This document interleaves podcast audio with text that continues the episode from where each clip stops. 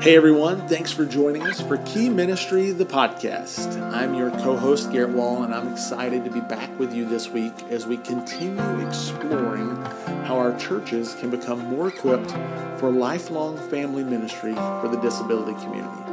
This week, we're going to look at what it means to have strength in numbers, why a cord of three isn't easily broken, and how all of that can help you and your church build a pathway to belonging for adults with disabilities. As we begin, I'd like to take us on a little stroll into the world of basketball. If you're not a basketball fan or a fan of any sports, just stay with me for a moment, and I promise this won't become a sports podcast. Join me as we travel in our DeLorean time machine back to May of 2014 when the NBA's Golden State Warriors had just completed their 39th consecutive season without winning an NBA championship.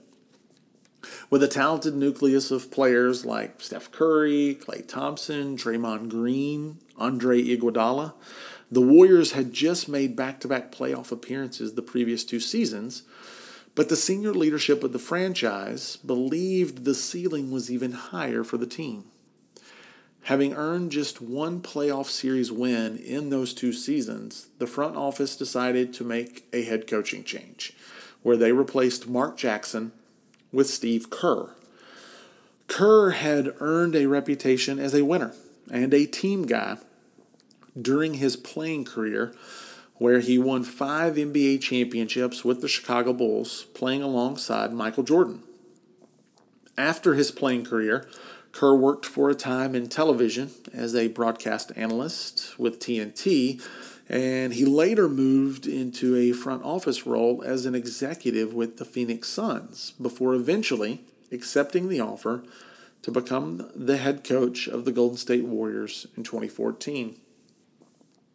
During that first season leading the Warriors, Kerr brought with him a team slogan that he hoped would help communicate the culture and the foundation he wanted to build on for success. And that slogan was strength in numbers. And it centered on the idea of every player on the team working together as one unit to become as strong as possible. Knowing that it was a team game with five players on the court at one time, Kerr wanted to create a culture of unity and collaboration so that the group could become as successful as possible. With an emphasis on strength in numbers in that first season under Kerr's guidance, the Warriors set a franchise record and led the NBA with 67 regular season wins before eventually winning their first NBA World Championship in 40 years. Two seasons later, they won their second NBA championship under Kerr and they successfully defended that title with a third championship in four seasons in 2018. Four years later, they added to their dynasty with a fourth NBA title under Kerr's leadership in 2022. And while it certainly requires great talent and tremendous leadership to experience the type of success the Warriors have enjoyed under Kerr, the strength in numbers culture that was set in motion in 2014 has permeated throughout the franchise as they've won those four NBA titles. That strength in numbers slogan reminds me of a scripture verse from the Old Testament book of Ecclesiastes, where the author writes in chapter 4 and verse 12 And if someone overpowers one person, two can resist him. A cord of three strands is not easily broken. It's a verse that is probably familiar to a lot of us who have been around church for many years. When I read that verse and think of the imagery of one person being overpowered by another person, followed by the picture of two people working together to resist the aggression of the one, I'm intrigued by the transition in symbolism from people to that of a cord or a rope of three strands. This verse certainly points to the importance of not being alone, but it also emphasizes the stability, fortitude, and the toughness that comes when three are together. It suggests there is indeed great strength in numbers when two, and especially when three, are joined as one with the goal of withstanding the threat of brokenness. A cord of three strands is not easily broken. Can you visualize the rope of three strands being pulled and strained from outside pressure from either end? As the pressure increases and the rope is pulled tighter and tighter, those three individual strands are pulled closer and closer to one another, which creates the strength needed to resist the stress and the tension that would likely lead to brokenness in a single strand. So, what does strength in numbers and a cord of three strands have to do with ministering to adults with disabilities? As we shared last month in episode 48 of this podcast, our friends and families impacted by disability have the same spiritual and social needs as anyone else, and our calling as the church is to assist them in finding a Christ centered community where they can better access and experience the strength needed to withstand the assaults of this sinful, broken world.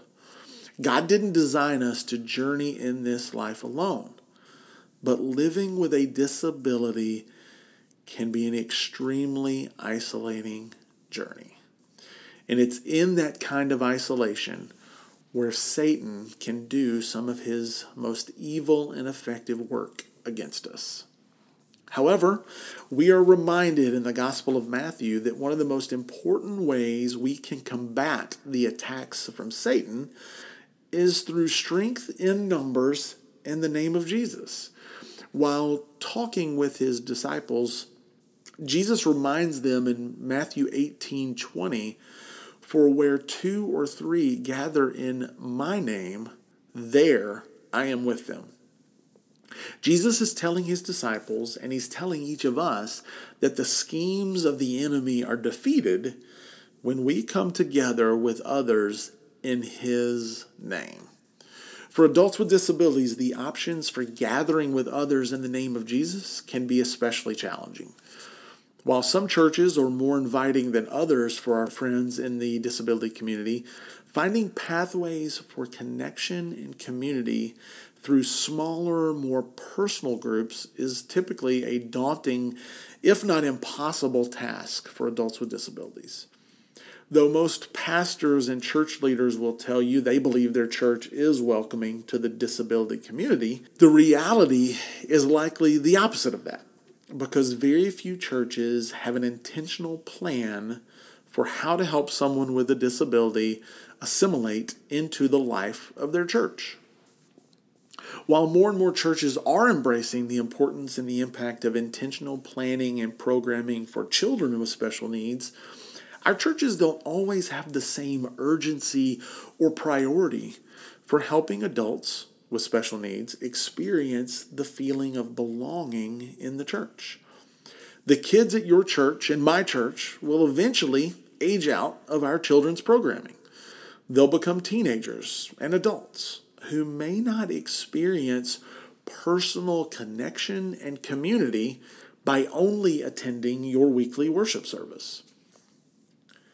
So, what can you and your church do to help create the cord of three and the strength in numbers needed for that adult with a disability? Well, one of the most important goals for the church should be to create ways to build relationships and friendships with adults with disabilities and to help them experience authentic belonging. Erik Carter, formerly of Vanderbilt University and currently the Luther Sweet Endowed Chair in Disabilities at Baylor University and the executive director of the Baylor Center on Developmental Disabilities, shared a presentation at Calvin College a few years ago where he focused on how the church is incomplete without the presence of individuals with disabilities. In that presentation, Erik talks about the 10 dimensions of belonging as well as the progression of the journey to belonging.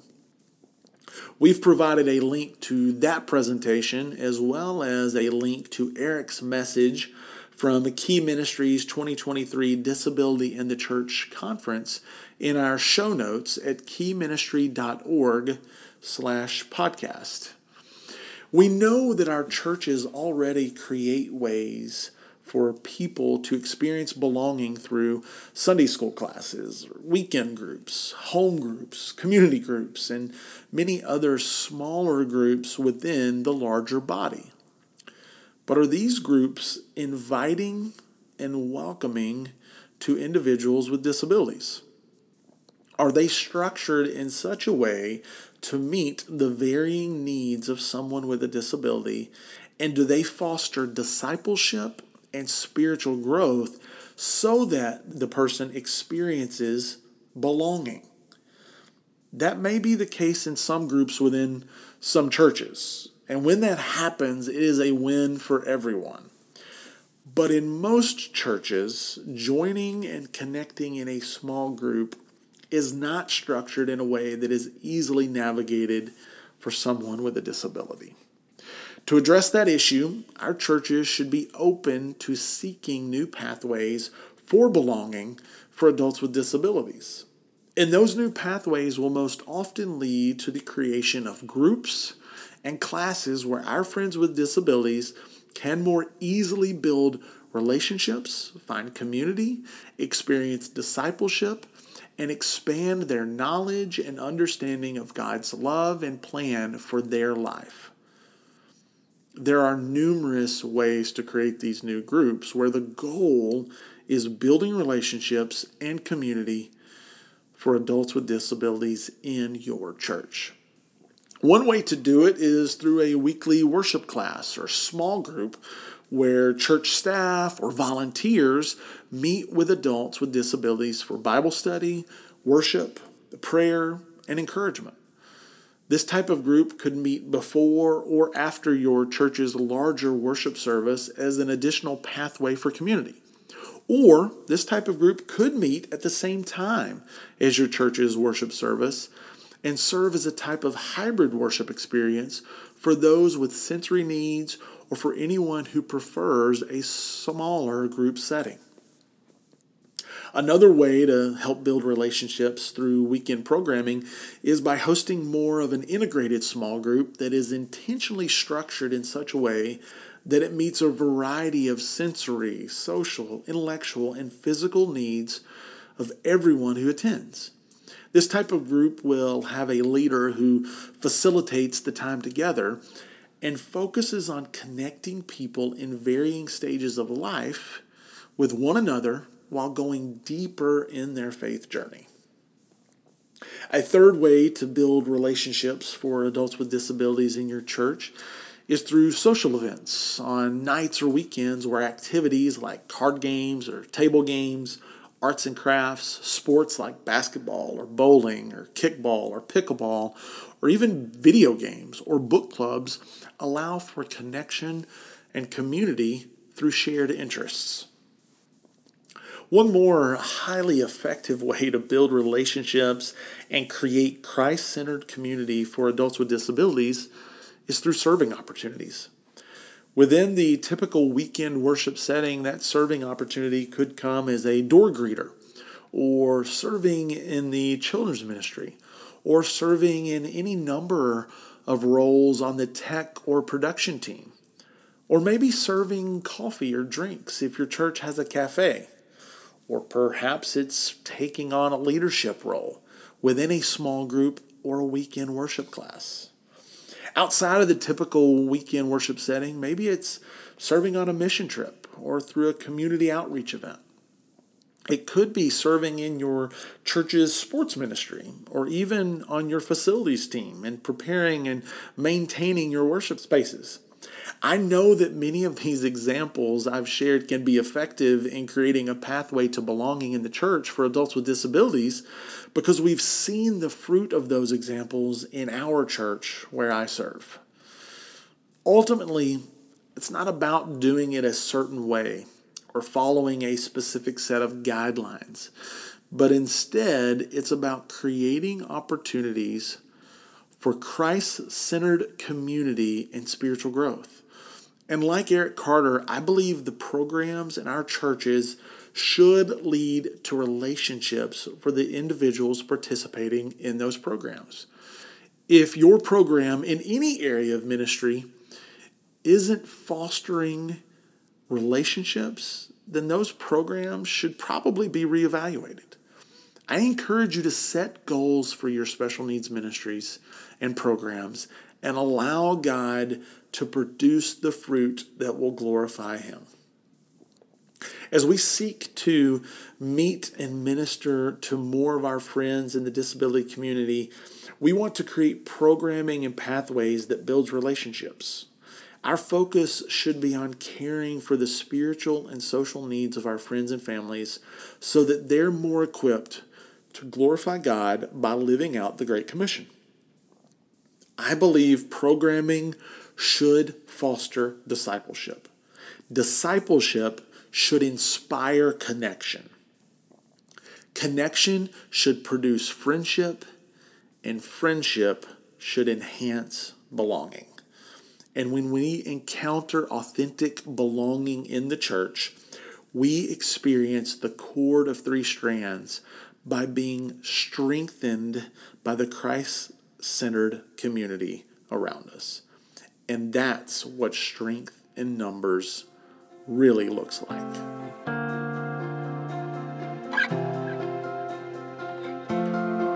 Thank you for joining me for Key Ministry, the podcast.